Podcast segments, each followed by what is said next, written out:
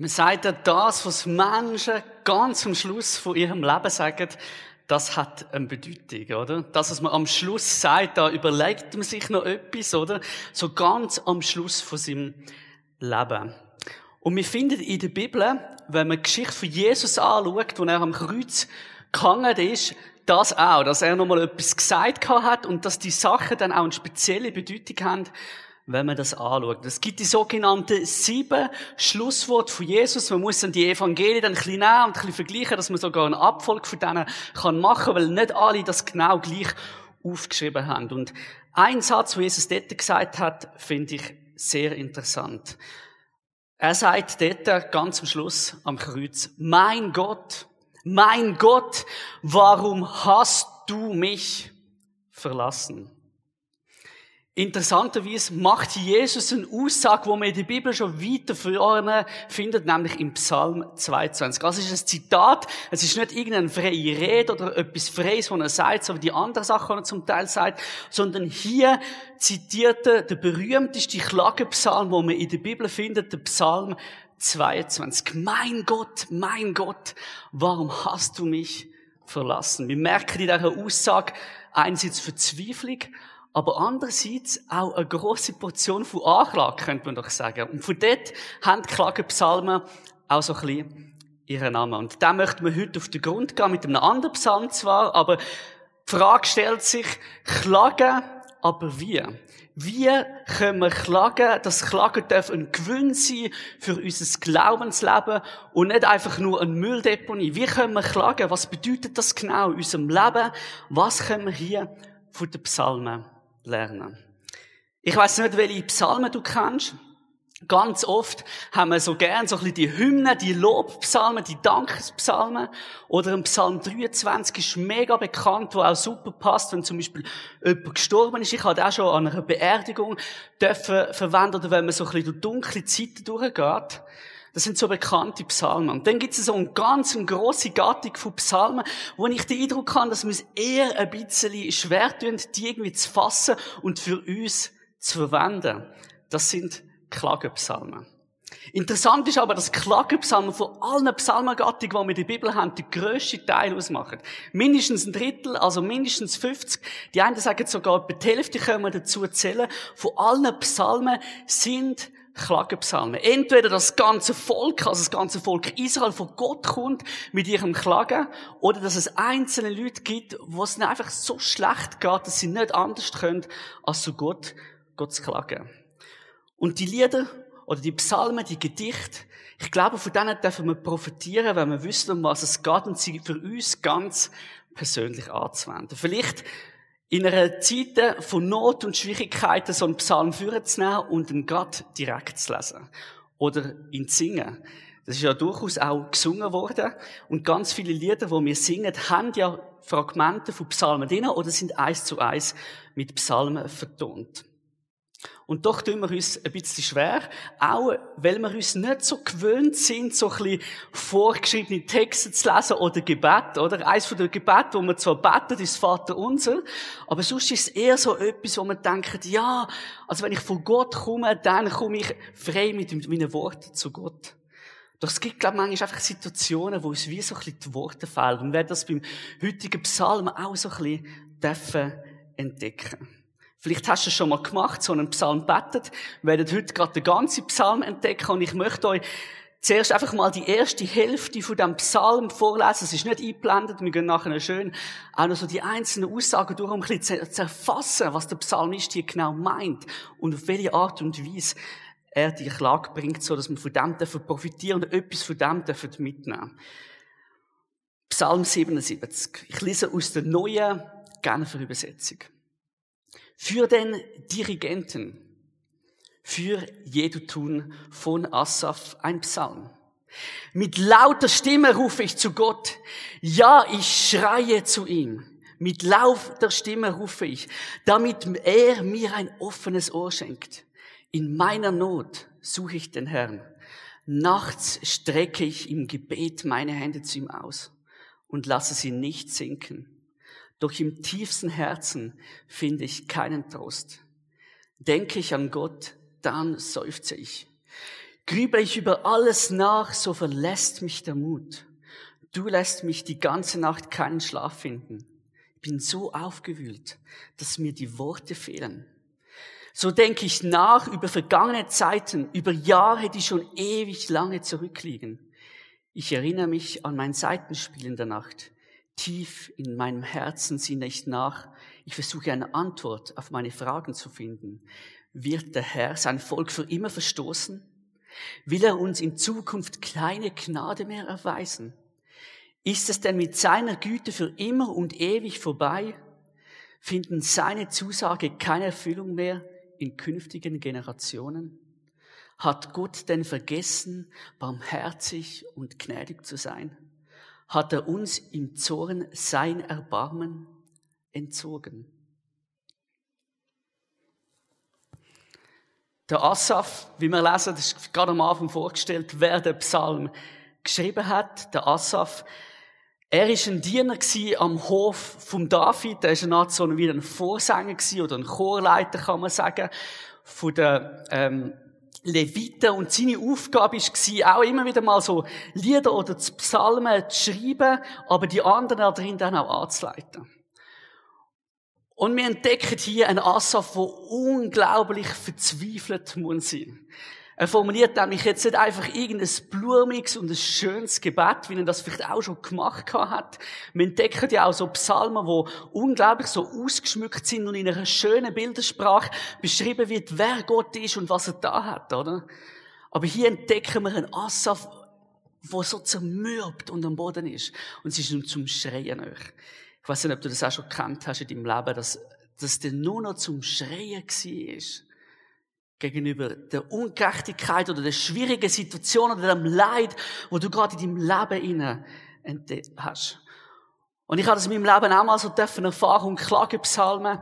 Ich möchte dann ganz am Schluss der Predigt noch etwas dazu erzählen. sind so wie etwas Worte, die mir geholfen haben zu dem Leid können Stellung zu nehmen. Darum ist das auch so ein bisschen der Herzschlag, den ich heute mit euch möchte teilen. Ein Klagepsalm, etwas, was das Innerste führen bringt. Und damals, zu dieser Zeit, ist das etwas wie Selbstverständliches gewesen. Der Glauben ist einerseits selbstverständlich etwas im Alltag, aber auch gegenüber Gott ganz authentisch zu kommen mit dem, was einen beschäftigt. Das ist ihnen wichtig gewesen, dass sie so von Gott kommen wie sie sind. Darum sind die Klagepsalmen durchaus auch, auch recht hart und anklagend und fangen so vernichtend einmal an. Aber der Psalm, wenn man das so ein bisschen genauer möchte anschauen. Wir sehen da einen Asaf in einer riesengroßen Verzweiflung. Mit lauter Stimme rufe ich zu Gott. Ja, ich schreie zu ihm. Mit lauter Stimme rufe ich, damit er mir ein offenes Ohr schenkt. Interessant. Der Asaf ist der Überzeugung, dass er laut muss sein, dass Gott ihn überhaupt noch hört. Ganz offensichtlich hat er Gott nicht mehr erfahren. Er hat ihn nicht mehr gehört. Er hat Gottes Reden ähm, nicht mehr gehört in seinem Leben und er hat das Gefühl gehabt, dass Gott ihn nicht mehr gehört. Er ist sich verlassen vorgekommen. Und in dieser Verlassenheit innen schreibt er den Psalm. Und es schreit zu Gott. Gott, bitte hör mich doch. Und er wiederholt dann das auch, oder? Zweimal. Gott, bitte hör mich schreien. Ich brauche wieder Frieden in meinem Leben. In meiner Not suche ich den Herrn. Nachts strecke ich im Gebet meine Hände zu ihm aus und lasse sie nicht sinken. Doch im tiefsten Herzen finde ich keinen Trost. Denke ich an Gott, dann seufze ich. Grübel ich über alles nach, so verlässt mich der Mut. Du lässt mich die ganze Nacht keinen Schlaf finden. Ich bin so aufgewühlt, dass mir die Worte fehlen. Und da merken wir, wie er wirklich mit seiner ganzen Not zu Gott kommt, oder? Er streckt seine Hände aus, also, hat also Worship gemacht mit ausgestreckten Händen, das ist nicht etwas, was wir irgendwie erfunden haben, sondern er streckt seine Hände nach Gott aus und sagt, ich mache das wie vergeben. In meinem tiefsten Herzen, ich finde keinen Trost. Wieso? Und wenn ich an dich denke, Gott, dann bleibt mir nur ein Seufzen. Dann bleibt mir so, Gott, wieso? Wieso hörst du mich nicht? Wieso greifst du nicht ein in meine Situation Also auch eine vorwurfsvolle Haltung, die man in dem innen entdeckt. Und er fängt an zu grübeln, an zu studieren und es beschäftigt ihn so sehr, dass er nicht mehr schlafen kann. Wer vorher hat das ja schon mal gehabt, in der Nacht aufgewacht und nicht mehr schlafen Also bis vor ein paar Jahren habe ich das gar nicht so gekannt. Ich habe immer untiefen Schlaf gehabt. Und jetzt passiert so manchmal, wenn ich über mich Sachen fest beschäftige, dass ich in der Nacht aufwache und über das muss nachdenken. Und äh, plötzlich auch so Situationen entstehen, wo ich denke, oi, okay, jetzt muss ich wieder können zu Schlaf finden. Und der Asaf ist vermutlich nächtelang wach gelegen und es hat ihn so aufgewühlt, so fest, dass er gar kein Wort mehr gefunden hat für seine Situation. Wie fest muss jemand am Boden sein, dass er kein Wort mehr findet gegenüber Gott, um die Situation ihm vorzutragen. Ich glaube, als er dann den Psalm geschrieben hat, hat er die Worte wieder gefunden. Es ist ja nicht so dass er das einfach aus dem Ärmel geschüttelt hat, sondern er ist sich angeguckt und hat das wie verarbeitet, die ganze Situation. Jetzt muss ich das einfach auch noch ausformuliert vor Gott bringen. Aber in diesen Momenten hat er das wie nicht können. Der Mut hat ihn verlassen und er hat nicht mehr wirklich weiter gewusst. Es ist aber nicht seine Absicht, in dem Ganzen innen einfach so in Selbstmitleid innen zu verkrüchen. Das müssen wir sehen, Klagepsalmen sind nicht etwas, zum einfach in Selbstmitleid zu sein und einfach alles anzuwerfen und ach, ich bin doch so ein Armer, sondern es ist ihm wirklich darum gegangen, eine Begegnung mit Gott zu haben. Und das ist ein wichtiger Punkt im Klagen. Das Ziel vom Asaf war, Gott zu begegnen. Er hat nicht vorgehabt, Gott den Rücken zu kehren. Das ist nicht seine Absicht und auch nicht sein Gedanke.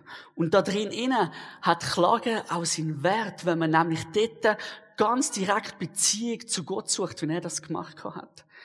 Er hat nicht irgendwie über Gott gelästert, also es ist nicht irgendwie ein Klagen und Lästern gewesen, dass er zu anderen Leuten gegangen wäre und gesagt hat, also Gott, hey, er ist einfach nicht mehr da und ich weiß nicht wie weiter und dass er bei dem geblieben wäre, sondern in seiner Not ist er ganz direkt zu Gott gegangen.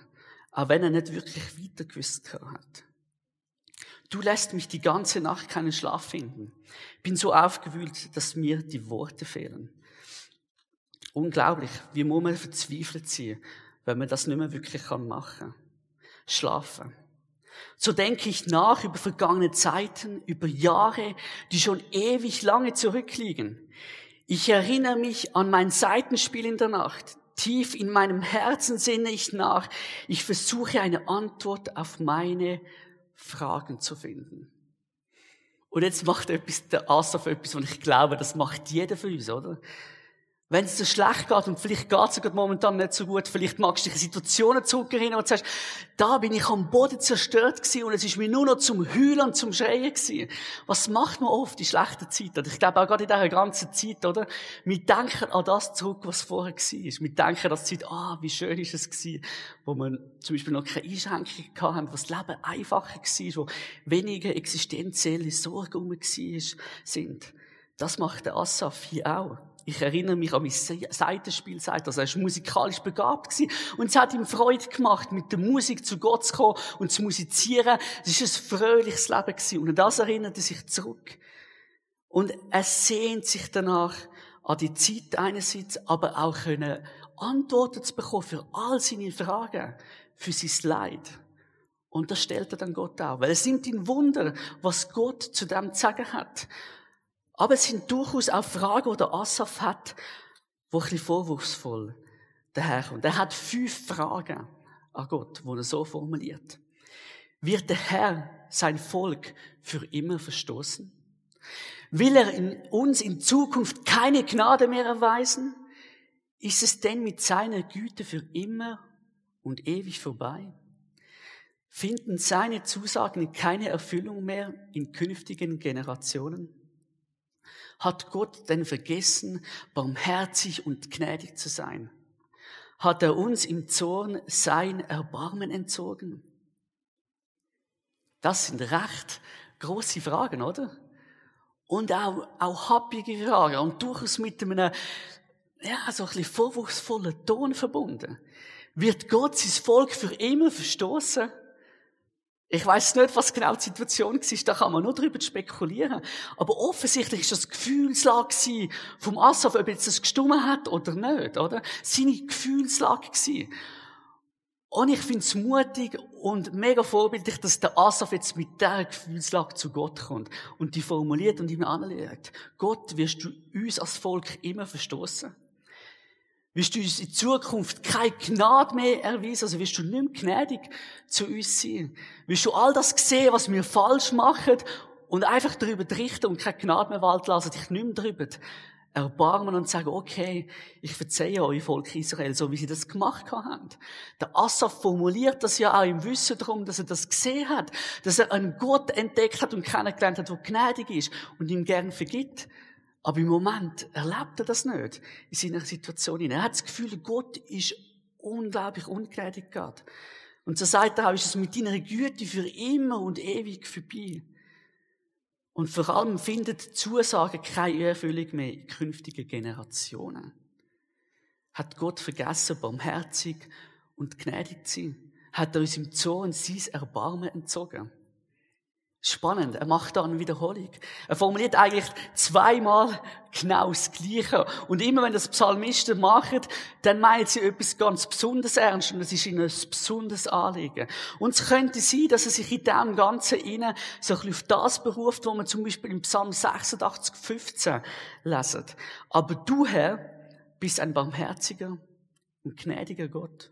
Du gerätst nicht schnell in Zorn, sondern bist reich an Gnade und Treue.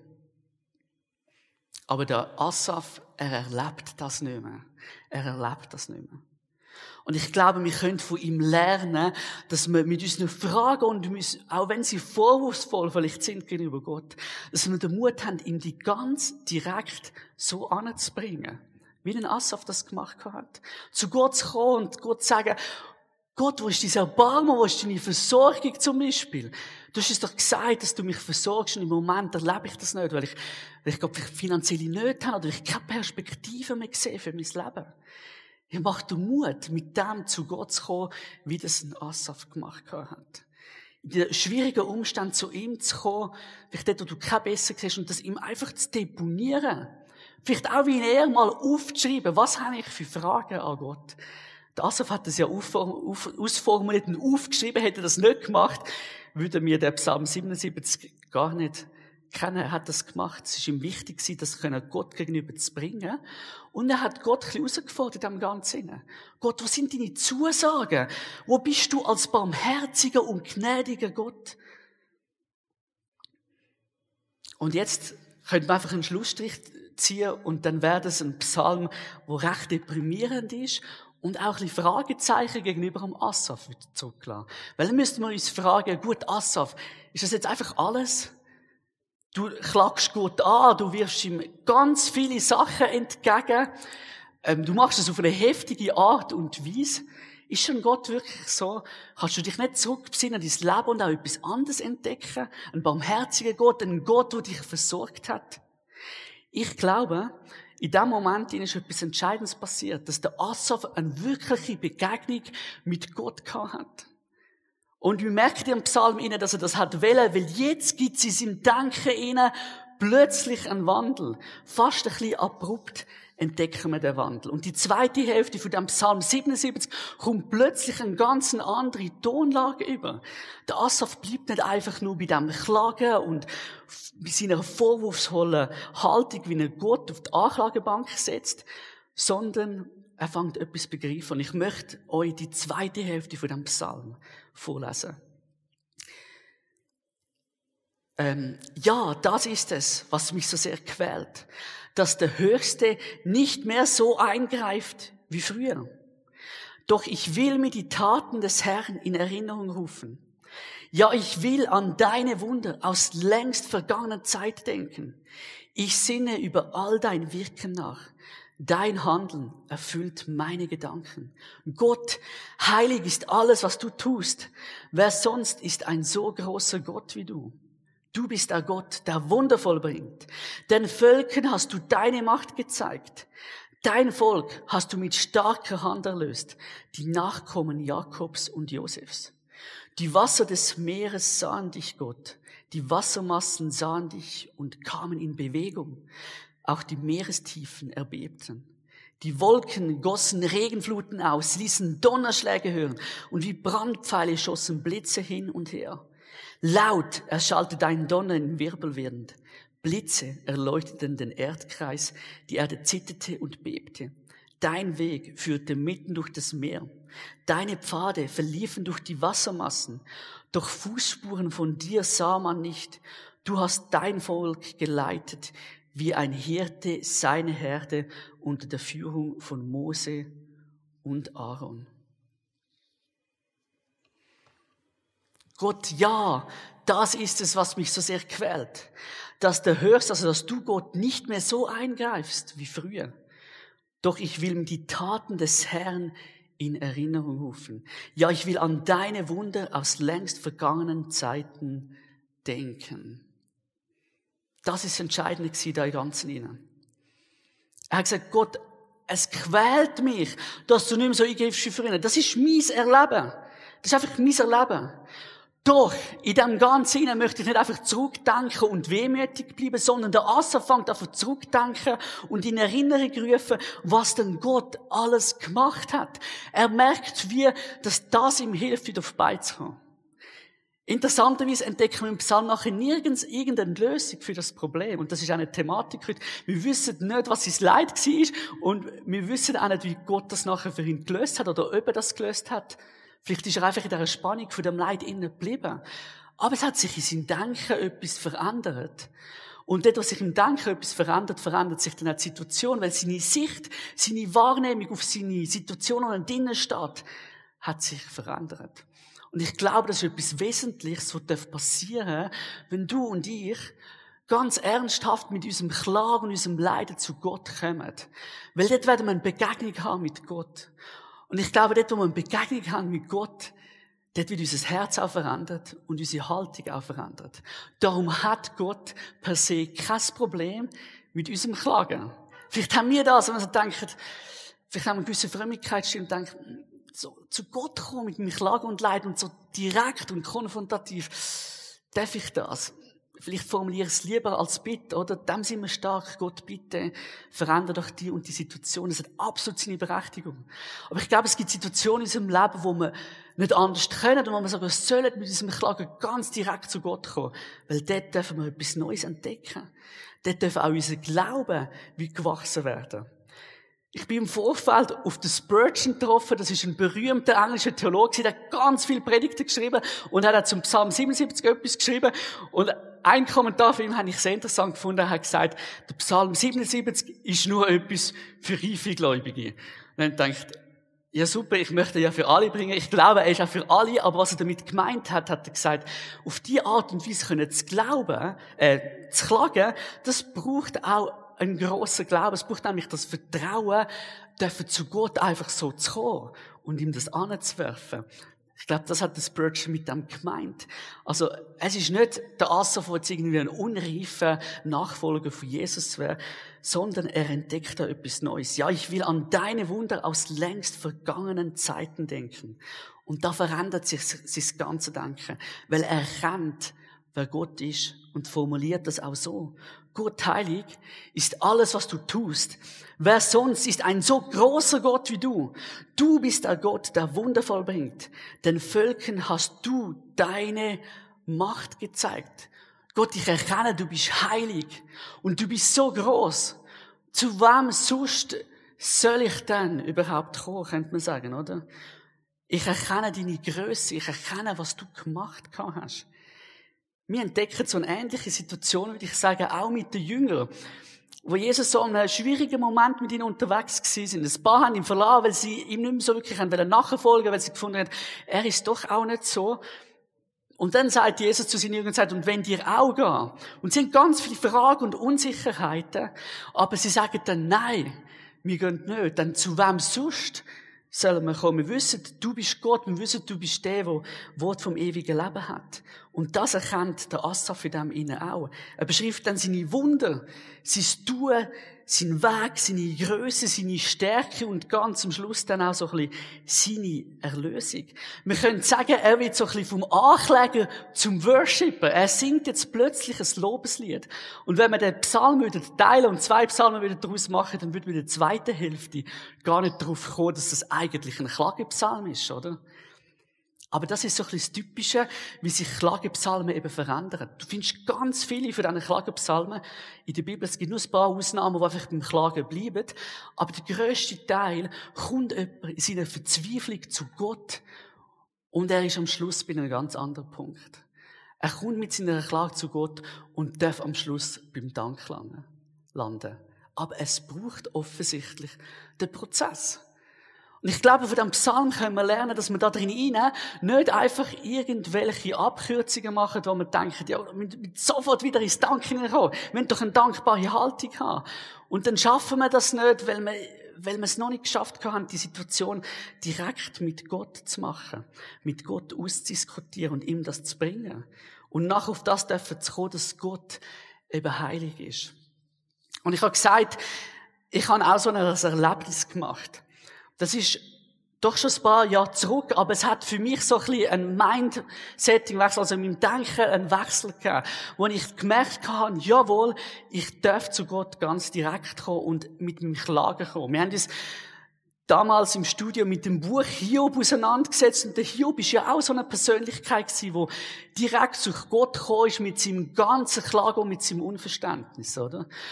Und ich habe zeitgleich auch so eine Situation in meinem Leben gehabt, wo ich wie nicht weiter gewusst habe.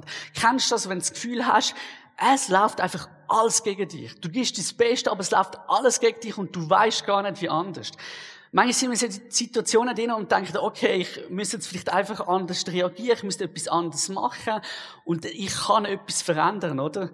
Ähm, dann können wir vielleicht etwas verändern, die Situation ändert sich. Aber es gibt, glaube Situationen im Leben, wo wo uns wie Schicksal trifft, könnte man sagen, oder wo Sachen kommen, wo wir einfach machtlos ausgeliefert sind. Und ich weiss, als ich dort in meinem Zimmer geguckt bin, ich bin gerade froh gewesen, dass der Zimmernachbar nicht da war. Wir haben das zweite, ein kleines Zimmer geteilt gehabt. Wir haben es gut miteinander gehabt, aber es hat so Momente gegeben, wo ich einfach froh gewesen bin, wenn ich für mich bleiben durfte. Und ich habe ihm wirklich weiter gewusst. Und ich habe die Bibel aufgeschlagen und ich bin die Psalmen gelesen und ich habe durch die Psalmen durchgeblättert. Ich weiß nicht ganz genau, welche Psalmen ich alles gelesen habe. Aber ich bin auf so Psalmen gestoßen, wo ich mich wieder drinnen entdecken Auf so Psalmen wie der Psalm 77, wo ich entdeckt habe, wie großartige Menschen, der David oder der Asaf, das sind ja treue Nachfolger von Gott. In ihren Troubles, in ihren Schwierigkeiten, in ihrem Leid, ganz direkt und konfrontativ zu Gott gegangen sind. Und dann habe ich mir gesagt, wenn die das gemacht haben und die das dürfen haben und dem Hiob haben wir es auch gerade entdeckt, dann wollte ich das auch machen. Und es hat mich wirklich ein bisschen etwas gekostet, das auf eine gute Art und Weise zu machen und mich von diesen Psalmen auch zu inspirieren lassen. Ich bin jetzt nicht jemand, der einfach so frei einen Psalm schreiben will, aber das wäre zum Beispiel etwas, was du könntest mal machen, wenn du so einer Situation inne bist. Sag ich, setze mich an und ich schreibe Gott ein Klagelied. Das muss ja nicht so liedertauglich sein, dass wir es mal hier vorne singen können, sondern es darf einfach für dich sein. Ich schreibe dir, Gott, was mich alles beschäftigt. All das, was ich denke, oh, es ist so unfair, mein ganzes Leid, ich werf's dir direkt an. Im Wissen darum, dass du das offenes Ohr hast. Und vielleicht muss ich auch mal schreien wie ein Assaf. Und ich habe für mich geschrien, ich habe mich nicht getraut, in diesem Zimmer irgendwie zu schreien. Aber ich habe das Gott deponiert und ich habe in dem Moment, an diesem Tag auch noch nicht gerade in dieser Dankeshaltung enden und ich habe es Gott angelegt und gesagt, Gott, du musst mir jetzt helfen. Es ist darum gegangen, ähm, ob ich das Studium soll weiter durchziehen soll. Ich hatte so einen mega Hänger. Gehabt. Ich habe gerade gleichzeitig ähm, auch gerade noch so eine Liebeskrise gehabt. Ich bin verliebt gewesen, und das nicht erwidert hat. Und dann ist noch etwas Drittes dazugekommen, was ich nicht mehr weiss. Müssen wir das Tagebuch wieder durchforschen, ob ich das noch finde. Aber ich habe das wirklich so aufschreiben und das einfach Gott angeworfen. Und dann ist Gott wirklich in mein Herz hineingekommen. Und ich durfte erleben, wie er meine Haltung geändert hat, bevor sich meine Situation verändert hat. Und es ist natürlich einfach, im Nachhinein zurückzuschauen und zu sagen, okay, ich kann dankbar sein, weil Gott etwas gemacht hat. Aber Gott ist in die Situation hineingekommen und hat mir Ruhe gegeben. Und hat mir eine neue Sicht wieder gegeben. Und ich habe dort innen wie plötzlich das Gefühl gehabt, ich bin viel näher bei Gott, als wenn ich die Situation vom Leid und Klagen gar nicht erlebt hätte. Und seit da, wenn ich wieder so Situationen komme, wo ich einmal auch so schlaflose Nacht habe oder mich Sachen viel zu lange beschäftigen, und das ist durchaus etwas, wo ich einmal ein bisschen zu kämpfen habe, weil ich jemand bin, der uh, lang über etwas nachdenken kann. Wenn du auch so jemand bist, dann weisst man kann sich dann einfach irgendwann in Gedanken drehen und es, es denkt sich nur noch wie ein Karussell und es bringt es gar nicht mehr, oder? Und man muss irgendwie den Gedanken auf die Seite schieben. Und da gibt es natürlich ganz viele Tricks. Aber mir hilft das, wenn ich sie einfach an Gott anwerfen und bei ihm deponieren, selbst wenn sie klagend sind und voller Leid. Und ich erwarte gar nicht immer gerade eine Antwort darauf, sondern ich kann sie dort loslassen. Und ich glaube, wenn wir das machen dürfen, dann dürfen wir auch so einen Prozess gehen. Dann geht Gott nämlich mit uns den Prozess. Dass wir vom Kläger und Ankläger zu dem dürfen werden, wo dankbare Herzenshaltung kann bekommen. Und jetzt auch gerade in dieser Zeit, ich weiß nicht, wie fest du betroffen bist, oder? Ich merke, ich kann mich da nur bedingt hineinfühlen, weil ich jetzt nicht so extrem von dieser ganzen Corona-Zeit betroffen bin. Aber ich weiß, dass es Leute gibt, die unglaublich große Fragen haben und vielleicht auch Zweifel gegenüber Gott. Mache dir Mut, das zu ihm zu bringen, so Psalmen zu entdecken. Vielleicht einen anderen Psalm als der Psalm 77. Wenn du es gerne kurz und knackig hast, kann ich dir den Psalm 13 empfehlen. Er ist auch so ein allgemein gehaltener Psalm. Und wenn sie allgemein gehalten sind, dann kann man sie praktisch für jede Situation ummünzen. Oder der Psalm 22, wo Jesus zitiert hat. Weil wenn Jesus zur letzten Stunde so einen Klagepsalm beten und zitieren, ich glaube, dann dürfen wir doch erst recht auch. Mach du Mut, das mal auszuprobieren, falls du in so einer Situation inne bist. Und sonst das für dich mitzunehmen, wenn du in eine Situation hineinkommst, wo du merkst, hey, ich bin einfach mit dem Latin am Ende. Ich finde meine Worte nicht mehr. Ich glaube, Gott will dir eine Erfahrung schenken, wo er dein Herz berühren darf, wo er eine Begegnung mit dir haben und wo er etwas in deinem Herzen darf verändern Und Jesus, ich danke dir, dass wir zu dir dürfen kommen mit unserem Klagen, mit dem, was wir nicht verstehen, mit unserem Leid. Und es ist dir nicht egal, sondern du hast ein offenes Ohr für uns. Selbst wenn es Sachen sind, die recht heftig sind und du vielleicht denkst, okay, wie kommt er auf das? Ich bin doch gnädig, ich bin doch barmherzig, hättest du am Asaf können begegnen aber du hast ihn ausreden lassen, Gott, und du hast ihm zugelassen und du bist ihm so begegnet, dass sein Herz hat eine Veränderung bekommen. Und ich danke dir, dass wir das auch erleben dürfen dass wir zu dir dürfen kommen. Und wenn du gerade in so einer Situation drin bist, dann mache ich dir Mut, das einfach Gott jetzt anzulegen und Gott zu sagen, ich lege dir das Leid an, den Frust an, das Unverständnis, einfach all das, was ich nicht mehr tragen kann. Ich deponiere es bei Gott. Und er möchte dir eine Begegnung schenken. Jesus, ich danke dir, dass du das machst, dass du unsere Herzen berührst, dass du in unsere Herzen reinkommst und uns da einen neuen Blick schenken, dass wir wirklich dürfen zu einem Lobpreis hineingehen, wie wir das jetzt auch nachher dürfen, dass wir wieder die Haltung dann dürfen einnehmen, um dich können anzubeten und dürfen das Gute sehen, die Taten, die du für uns gemacht hast. Amen.